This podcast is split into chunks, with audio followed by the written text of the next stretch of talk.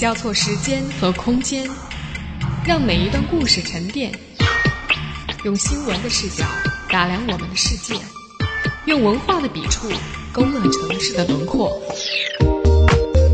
凡素素描时光，打开这本声音杂志，带你走进心灵的后花园。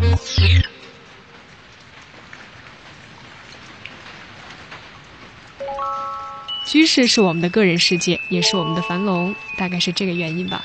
我们总有兴趣看看遥远地方的一些好房子，他们是怎么建造的，内部空间是什么样子，哪些人在里面居住，又在那里有什么样的创造。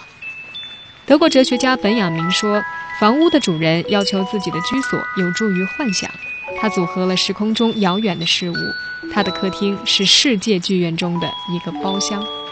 大家好，我是樊素，欢迎来到素描时光。今天我们去欧洲和南美走走，看看世界上伟大的艺术家和思想家们的住所，看他们曾经是怎样诗意地栖居在大地上。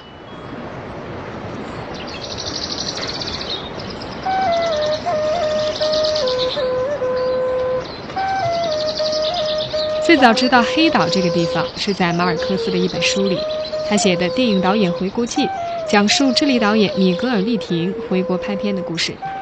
利廷是一位流亡者，智利军政府把他列在禁止回国的名单里。他改变身份和外貌，在地下民运组织的帮助下回到了智利。他领导的摄影小组成员也来到智利，他们拍摄了三万米长的胶片，剪辑完成了一部纪录片。马尔克斯和利廷长谈，写出了这部长篇报道。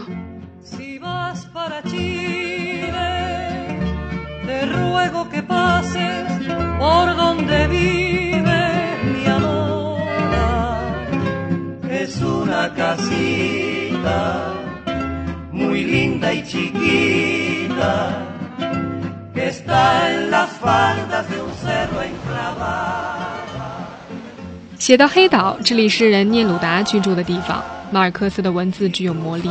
他这样描述，如果有人耐心把恋人写在栅栏上的诗句整理一下，就会把聂鲁达的诗篇完整组合起来。每隔十分钟，地下的震动震撼大地，写满字的木板如同获得了生命，栅栏好像要跳出地面，木板结合处咯吱作响，杯子和金属叮叮撞击，仿佛整个世界由于这座花园播种了太多的爱而震颤不已。黑岛其实不是岛，是智利首都圣地亚哥一百公里外的一个面对大海的小村，海边有许多黑色的礁石。一九三九年，聂鲁达在这里购买了一间石头房子，那时候附近只有两三户人家。诗人修建新房子的材料都是用驴从附近的村庄驮过来，他还在这里面对着太平洋写诗。从马尔克斯的描述中得知，这个故居有栅栏，栅栏上有诗，是前来拜访诗人故居的游客写下的。智利地震频繁，那些栅栏会跳动。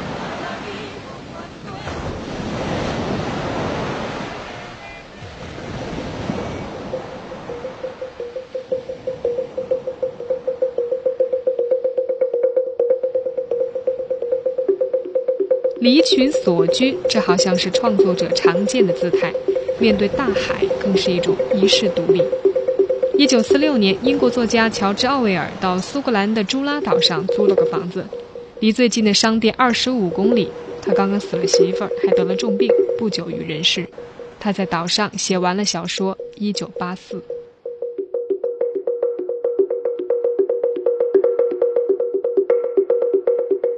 每一个作家都应该有一间好房子，放下一张安静的书桌。《金融时报》上有篇专栏文章说，如果罗琳坐在咖啡馆里可以写出《哈利波特》，那他在一个安静的屋子里，坐在一张舒适的椅子上，可以写出米德尔马契那样的作品。但是，有了太好的住所，可能也写不出来好作品。《华盛顿邮报》的专栏作家包可华在马萨的葡萄园里有一幢萧下别墅，他有篇文章就叫做《为什么写不出一本书》。他这样解释道，世界上有好多地方不适合写书，马萨的葡萄园就是一个。你早上起来到大海里游一会儿泳，吃早餐，然后在看得见大海的房间里坐下，写下一本书的第一句，这是美好的时光。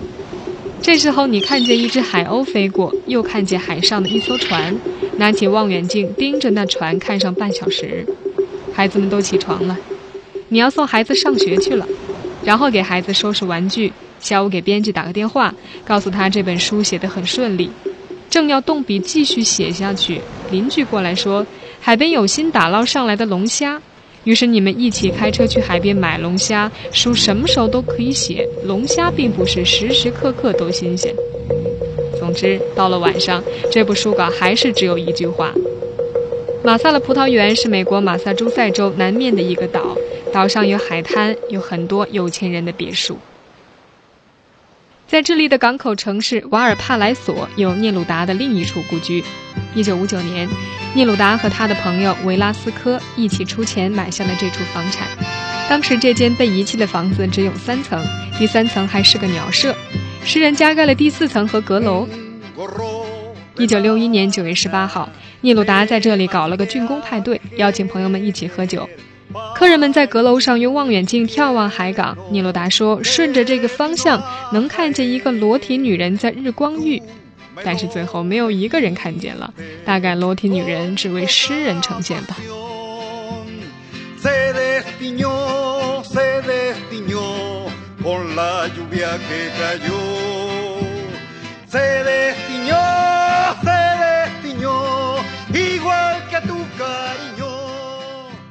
如今的这座房子是聂鲁达的纪念馆，三层是餐厅，布置着一个小小的吧台，地上堆着彩色的玻璃罐子。诗人说，即便是白水放到彩色罐子里也会更好喝。餐桌上的葡萄酒杯各式各样，聂鲁达喜欢用陶土杯品尝红葡萄酒，喜欢留在陶土上的红色酒渍。他喜欢和朋友们一起吃饭，他说过，一个人吃饭就像是吃石头。这个俯瞰海港的房子是观看焰火的好地方，每个新年瓦尔帕莱索海港都会燃放焰火。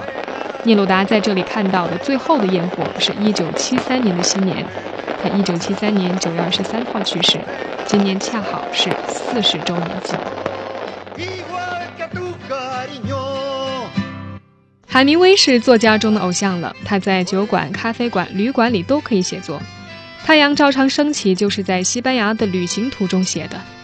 不过他最著名的写作圣地是哈瓦那郊外的圣弗朗西斯科德波拉的房子，那栋房子东南角有一栋阁楼。他平常在卧室中写作，但受到角色的驱使，也会爬到阁楼上去写。卧室在房子的第一层，和房子里最大的起居室相连。卧室非常大，阳光充足，东面和南面都有窗户，墙壁是白色的，地上的瓷砖是黄色的。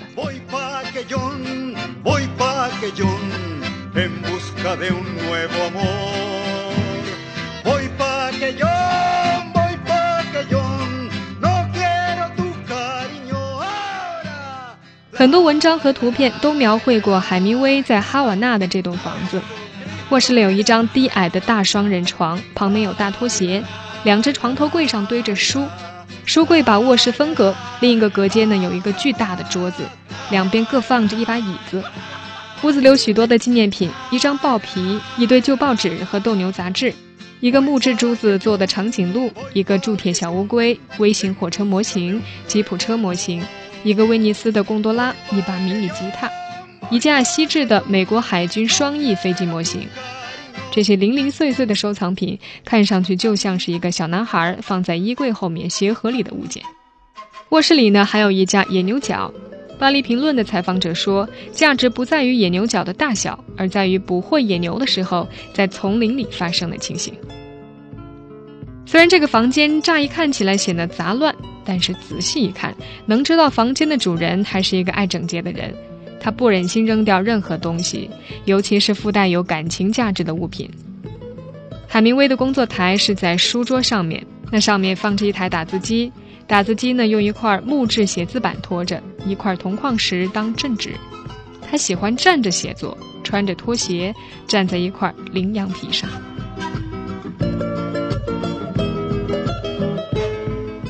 聂鲁达和海明威的居室里都有大量的收藏品。房屋是人的个性的表现，装饰和收藏对于房屋来说，就如同印章对绘画的意义呀。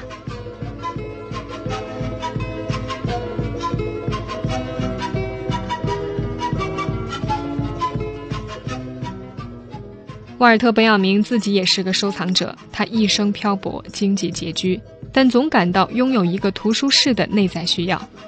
他还曾经打算经营一家旧书店。在他看来，收藏者的态度是一种继承人的态度。收藏可以把一件东西从实用性的单调乏味的苦役中解放出来。收藏者借此游荡于以往的精神世界中，由于资本主义和城市化对人的压榨，人们只有在居室中借由花草布置、装饰和收藏才能够得到宁静，保持一个自我的形象。居室是失去世界的小小补偿，我们可以梦想在时空方面处于一个遥远的世界，而且是个更好的世界。当然，在这个世界中，人们的需求仍然如日常世界中一样无法满足。但在这个世界中，物质摆脱了实用的枷锁。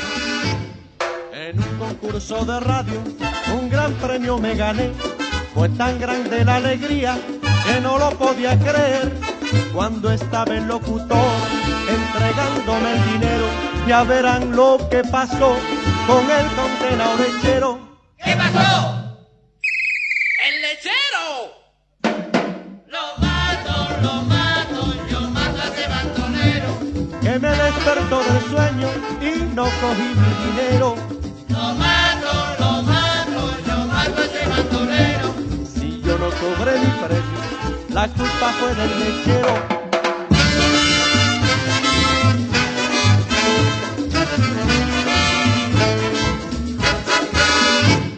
Con la hija de un millonario, pa' casarme la pedí. Y aunque era requete fea, me sentía muy feliz.A mí lo que me importaba era la plata del viejo, y estando ya en el altar, volvió el condenado lechero. ¿Qué pasó? ¡La leche! Lo mato, lo mato, yo mato a ese bandolero. Yo mato a ese bandolero que me hizo quedar soltero. Lo mato, lo mato, yo mato a ese bandolero. No soy un hombre feliz, la culpa fue del lechero.Es con emoción y pena que hoy recibo la noticia que mi pobrecito abuelo se había quitado la vida. Me dejó toda su herencia, los abogados me dijeron. Cuando la fui a recibir, volvió el condenado lechero. ¿Qué pasó? ¡El lechero! Lo mato, lo mato, yo mato a ese bandolero que me hizo perder el sueño y la herencia de mi abuelo.Yo sigo siendo infeliz, la culpa fue del lechero.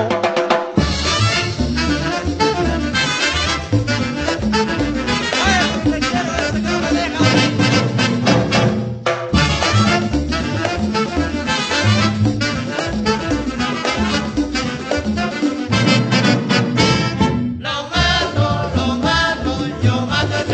yo mato a ese bandolero. Yo mato a ese lechero, yo mato a ese bandolero.Lo mato, lo mato, yo mato a ese bandolero. Mis alegrías se fueron con el grito del lechero.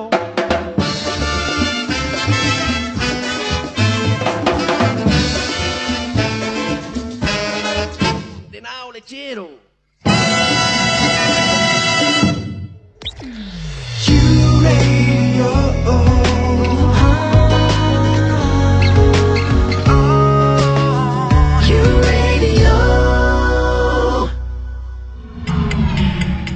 交错时间和空间，让每一段故事沉淀，用新闻的视角打量我们的世界，用文化的笔触勾勒城市的轮廓。凡素素描时光，打开这本声音杂志，带你走进心灵的后花园。欢迎回到素描时光，我是凡素。接着我们去英格兰转转，看看那里又有什么样的好房子。在英格兰的肯特郡的乡间有一幢红屋，那是现代设计之父威廉·莫里斯的故居。年轻的莫里斯和他的艺术家朋友们共同设计、建造、装饰了它，借以实现他们的艺术理想。红屋呢，也是十九世纪工艺美术运动的重要见证，象征着世界建筑向现代建筑的转折。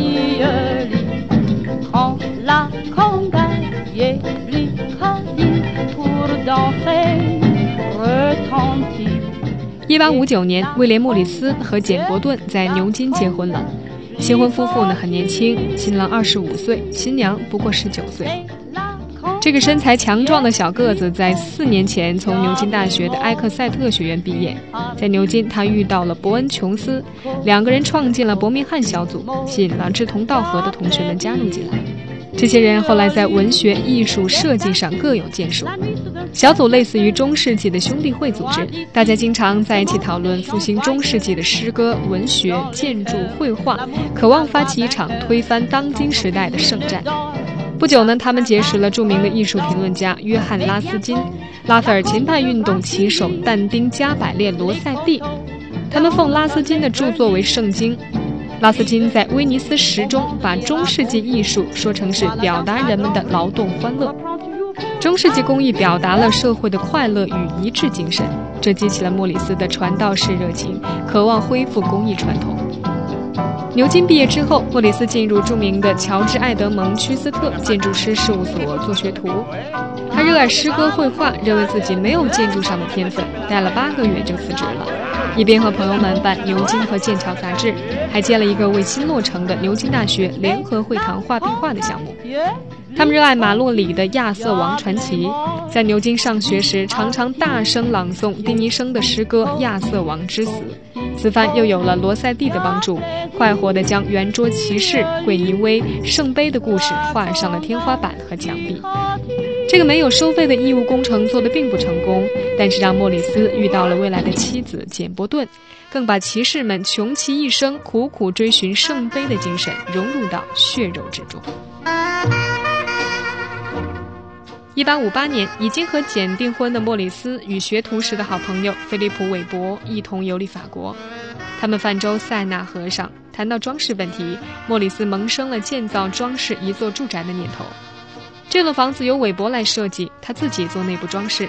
二者都坚决摒弃维多利亚时期那种为装饰而装饰、漠视设计的基本原则的建筑设计风格，只需简单的设计，要装满中世纪精神。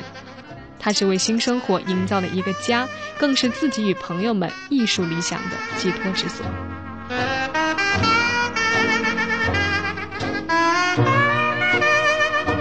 那么要把家安在什么地方呢？莫里斯探访考察了很多地方，最终在肯特郡的贝里斯里赫斯买下一片果园和草地。那个地方呢，位于伦敦的东南方，离市中心大约二十公里，是中世纪香客们从伦敦前往坎特伯雷大教堂朝拜的必经之地。那座风车便是见证。这历史细节对莫里斯意味深长。十九世纪的时候，这里还很荒凉。莫里斯买下的土地孤孤单单，被当地人戏称为“肥猪圈”，但它几乎满足了莫里斯对理想居住地的要求：有开阔的原野、肥沃的土地、潺潺的河流。出生于富裕券商家庭的莫里斯，自幼生活在乡间大宅，喜欢模仿沃尔特·斯科特小说中的绿林好汉骑着矮种马到森林里探险。长大后的他得到过一个评论：这个人和他生活的时代格格不入，在另外的地方寻找自己的某种本质。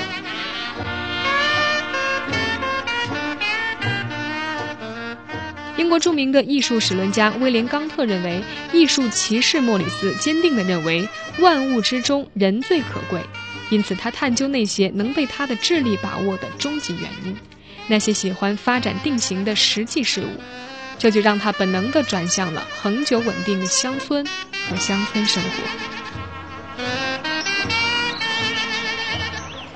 一八五九年初夏，建房计划开始实施。新婚夫妇在巴黎、比利时度完六周的蜜月之后，回到英国，住进一套租来的房子，等待着红屋的落成。韦伯让莫里斯的梦想在英格兰的乡间的土地上变成了可以摸得着的现实。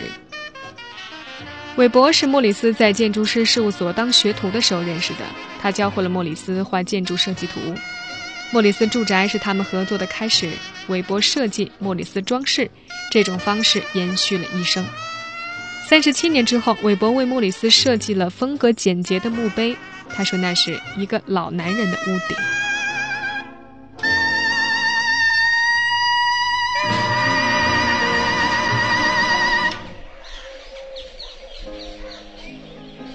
一八六零年夏天，房子建好了。莫里斯和韦伯在建筑学上的导师乔治·艾蒙德·斯屈特是当时哥特复兴者的重要鼓吹者，哥特美学也深刻地影响了莫里斯和韦伯。莫里斯的住宅应用了很多哥特风格的细节特点，比如塔尖、尖拱入口等，和维多利亚时代流行的外墙上附有厚厚灰泥的对称式的住宅建筑完全不同，它呈 L 型，并不对称。两层楼全部用红砖建造，斜坡屋顶呢铺着红瓦，表现出建筑的筋骨和质感。屋顶上竖着高高的烟囱风向标，风向标上有莫里斯名字首字母 W L 和码头的图案。花园也别有风致，莫里斯认为花园是建筑的一部分，造花园其实是造外面的房间。外面的房间有四间，用树篱隔开，包括一个药用植物园、一个菜园，还有两个花圃。种满了老派的树木，比如茉莉啊、薰衣草、温柏，以及苹果、樱桃、梨子等果树。花园里还有个无比精致的红砖橡木造的水井塔楼，莫里斯强调红砖红瓦全部用天然材料烧制而成。由于缺乏资料，这些很有特点的红砖红瓦从何而来已经不可知。这样的砖瓦住宅在建筑史上找不到对应的风格，是英国第一座红砖建筑，因此得名红屋。好，房子是建好了，接下来考虑的就是装修的问题了。我们先来听一首英国国王合唱团翻唱的 The Rose， 等会儿继续。 Some say love, it is a river that drowns the tender reed. Some say love, it is a razor that leaves your soul to bleed. Some say love, it is a hunger, an endless aching need.I say love, it is a flower, and you, its only seed.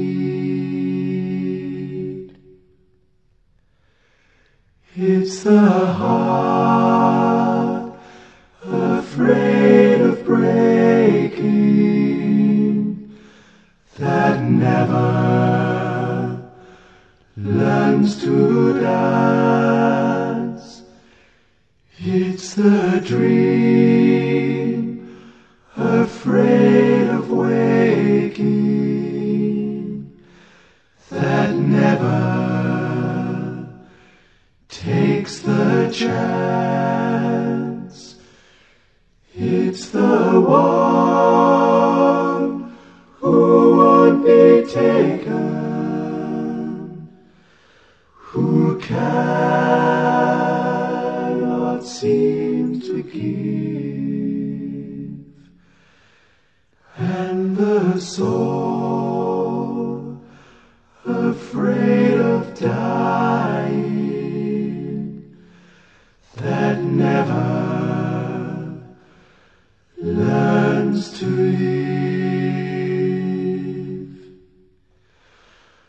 When the night has been too lonely and the road has been too long and you think that love is only for the lucky and the strong, just remember in the winter far beneath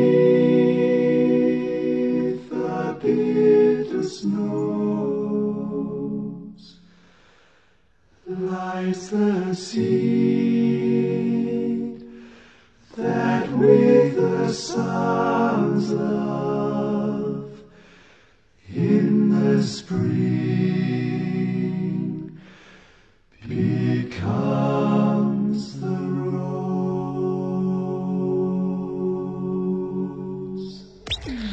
You raise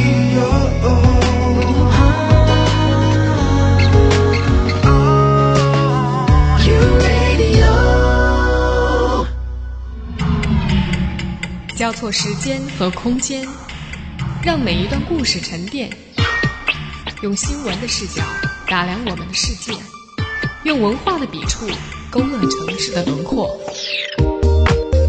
凡素素描时光，打开这本声音杂志，带你走进心灵的后花园。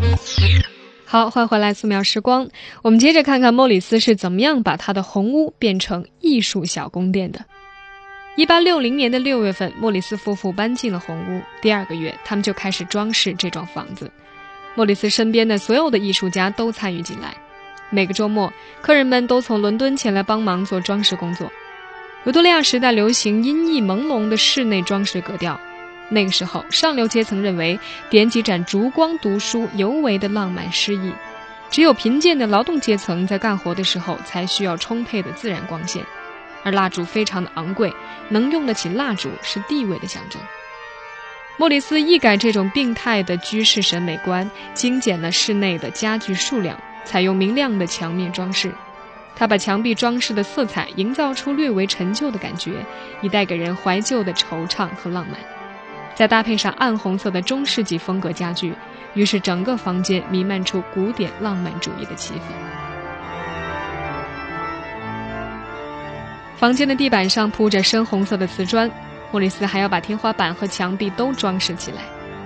由于一八六一年莫里斯才创建自己的设计公司，一八六四年出品第一个壁纸产品，所以他们没有用壁纸，而是直接在墙壁的木板或者石膏上绘画。一楼的大客厅，莫里斯颇费心思，他自己画了大客厅的天花板。这些图案大部分因为后来的主人重新装修而看不见了，只留下少许的片段画面。客厅楼厅两侧的墙面上绘画了特洛伊战争的场面。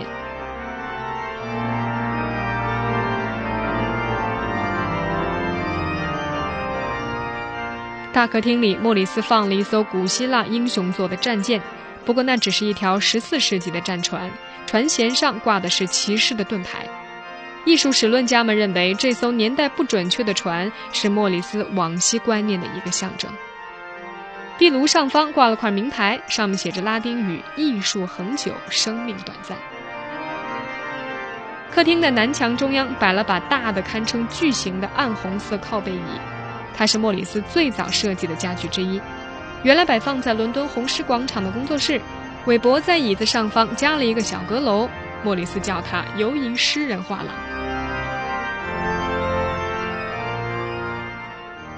客厅的天花板直通屋顶，光线从花玻璃窗上投射进来，整个房间通透明亮，气氛澄澈明净。构图简洁、造型质朴的花玻璃是红屋的一个重要装饰特色。莫里斯和伯恩·琼斯取材于著名的尼伯龙根的指环，设计了花玻璃的图案。莫里斯是中世纪玻璃画的狂热爱好者，在他看来，玻璃画是中世纪精神和精髓的最佳艺术体现。莫里斯最爱这个客厅房间，自豪地说它是英格兰最美的屋子。莫里斯用了大量的纺织品和刺绣覆盖墙面和地板，他认为纺织品是室内装饰和舒适生活不可或缺的元素。莫里斯算不上绘画天才，但他在图案和视觉效果方面有着极高的天赋，这让他设计出划时代的印仿产品。纺织品设计成为他设计师生涯的开端。莫里斯樱花布早已经成为古典风格室内装饰品的典范。这种樱花布有重复的图案，适合任何面积的墙面，可根据大小随意的裁割，很实用。它们的色彩格外的新颖，有明亮的蓝色、黄色、绿色、红色。布面上是偷吃草莓的小鸟，累累的葡萄果实，有着卷曲叶片花瓣的植物，似乎是拉斐尔前派的早期绘画作品，一扫维多利亚时期装饰不了浓重色彩的沉闷。莫里斯和韦伯为红屋设计了家具，罗塞蒂也参与了部分设计。这些碗橱、衣柜、长凳、橡木条桌等家具工艺精良，结实耐用，细部带有哥特风格，体现了莫里斯家具设计时简便可行的生活艺术的理念。他要求椅子要考虑到可移动性，红屋内的椅子坐垫部分都是灯芯草做成的，搬动起来很轻松。韦伯设计了两张橡木条桌，一张放在客厅，一张用于餐厅。他给设计师朋友的信中这样写道：这两张桌子的边缘都包了一圈光滑的铁皮，用圆头钉固定住，以免迟迟不开饭的人们不耐烦的举动会把桌子边缘磨坏。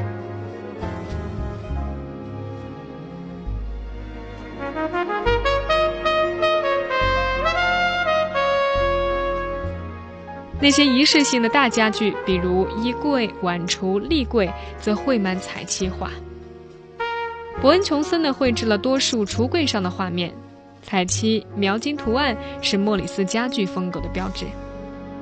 一八六一年的夏天，红屋基本装饰完毕，莫里斯骄傲地称它是我自己的艺术小宫殿。罗塞蒂则感叹，从各个方面看它都是最杰出的艺术品，与其说它是个家，不如说是首诗。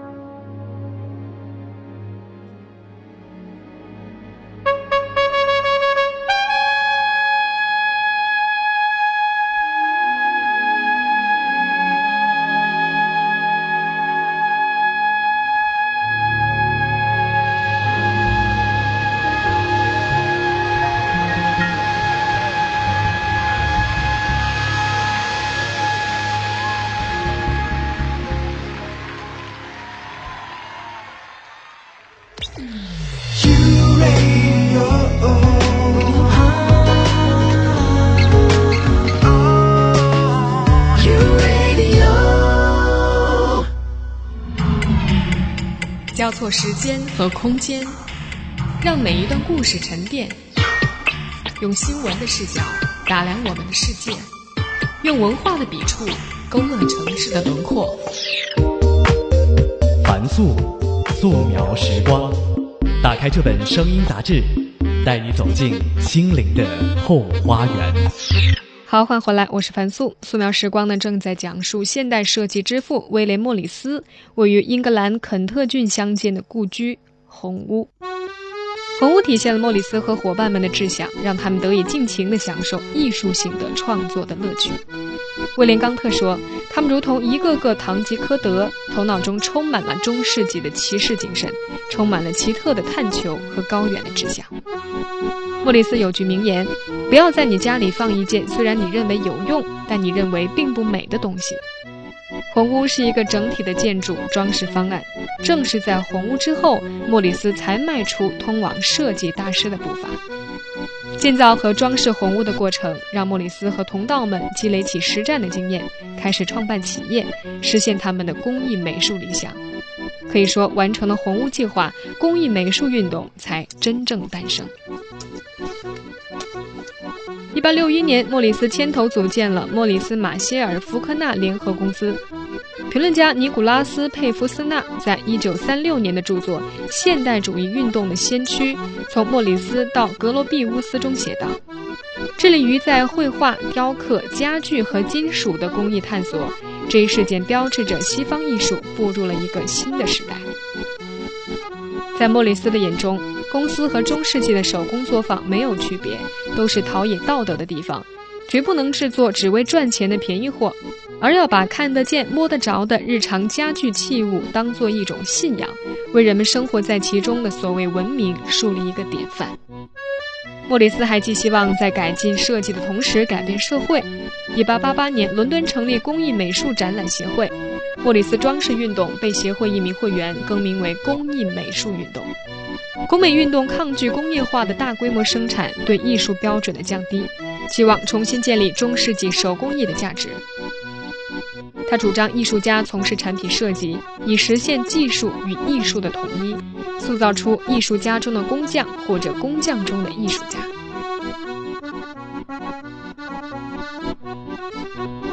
公司很快凭借革新的设计和出色的制造工艺有了声誉，获得成功的莫里斯也变得成熟。他靠父亲留下的遗产和家族同框的分红过得富足愉快。他感慨：“那真是创造了很多新的东西，许多闪亮的工艺瓷盘的快乐年头。”红屋的生活那时候也很美满。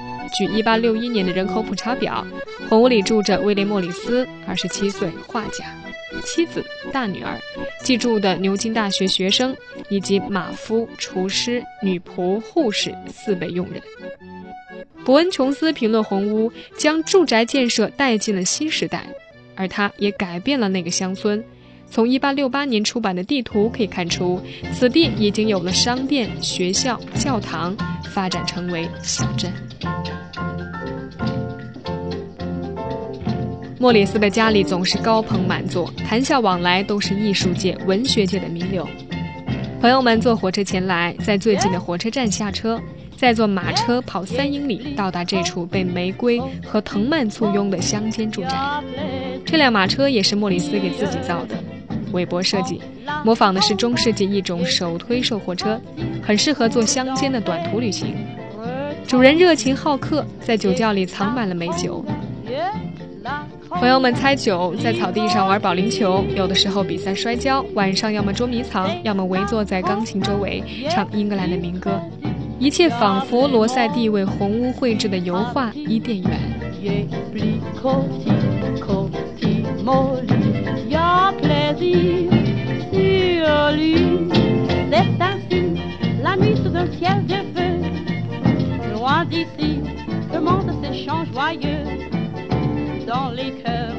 但是这一切更像是一场梦，很快就消失了。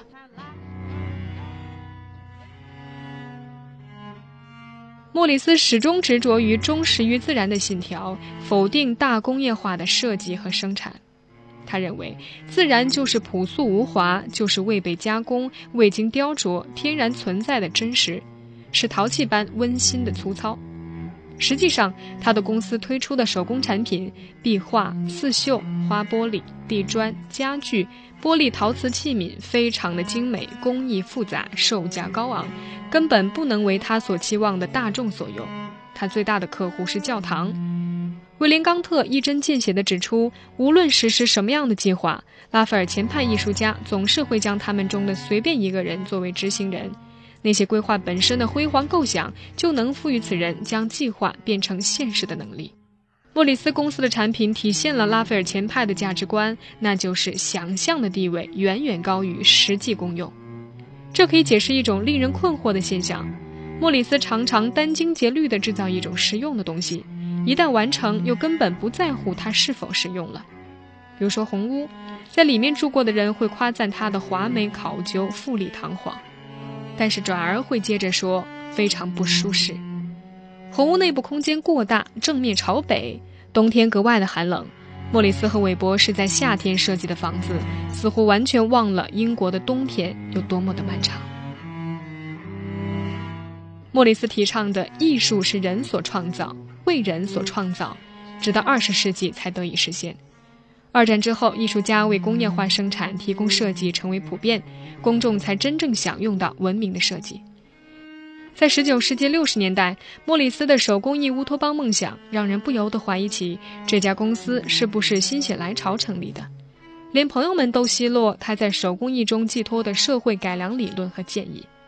他热衷于把公司招来的工人培养成为手工艺者，开会的议题经常是艺术，最后草草讨论下业务便散会了。公司也没什么利润，入不敷出，他越来越忙，铜矿的分红也没那么丰厚了，他要继续向公司注资。他开始觉得负担伦敦、肯特两处房产有些力不从心，甚至从乡下往返伦敦的交通费他也觉得贵起来。他计划把公司搬到红屋，经营状况却不允许。公司业务最好的是室内装饰，这需要他全身心地投入公司的事务。而这个时候，他的婚姻也出现问题，妻子简和罗塞蒂有了婚外情。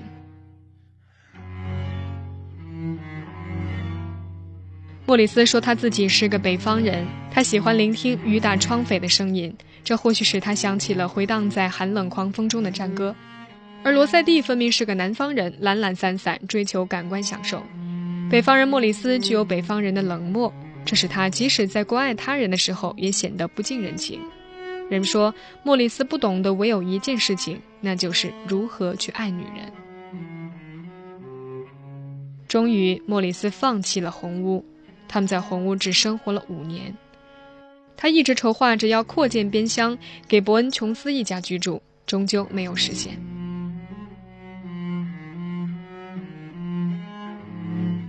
一八六五年，莫里斯卖掉红屋，全家搬到了伦敦。他发誓他再也不回小镇，因为再见红屋他无法承受失去之痛。到一八九六年去世，他再也没有回过那里。之后的一百三十七年，红屋一直作为家庭住宅，主人换了一位又一位，其中不乏艺术和设计界的名流。一八八九年到一九零三年的主人是记者、艺术评论家查尔斯·霍姆，他创办了重要的艺术杂志《The Studio》。之后住在里面的是建筑大师、室内和家具设计师爱德华·墨菲爵士，他因为设计了吉尔福德大教堂而闻名。上世纪五十年代，主人又换成了建筑师爱德华·霍兰比夫妇，他们都较好地保存了红屋的原貌，极少改变原有的设计和艺术风格以及工艺细节。因为他们深深地理解莫里斯。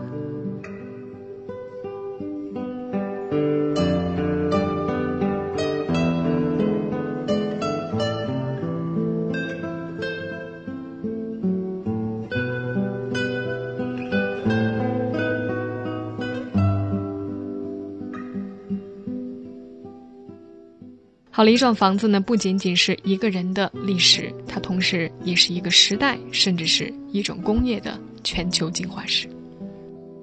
好了，感谢你收听今天的素描时光，我是樊素，祝你周末愉快，我们下周再见。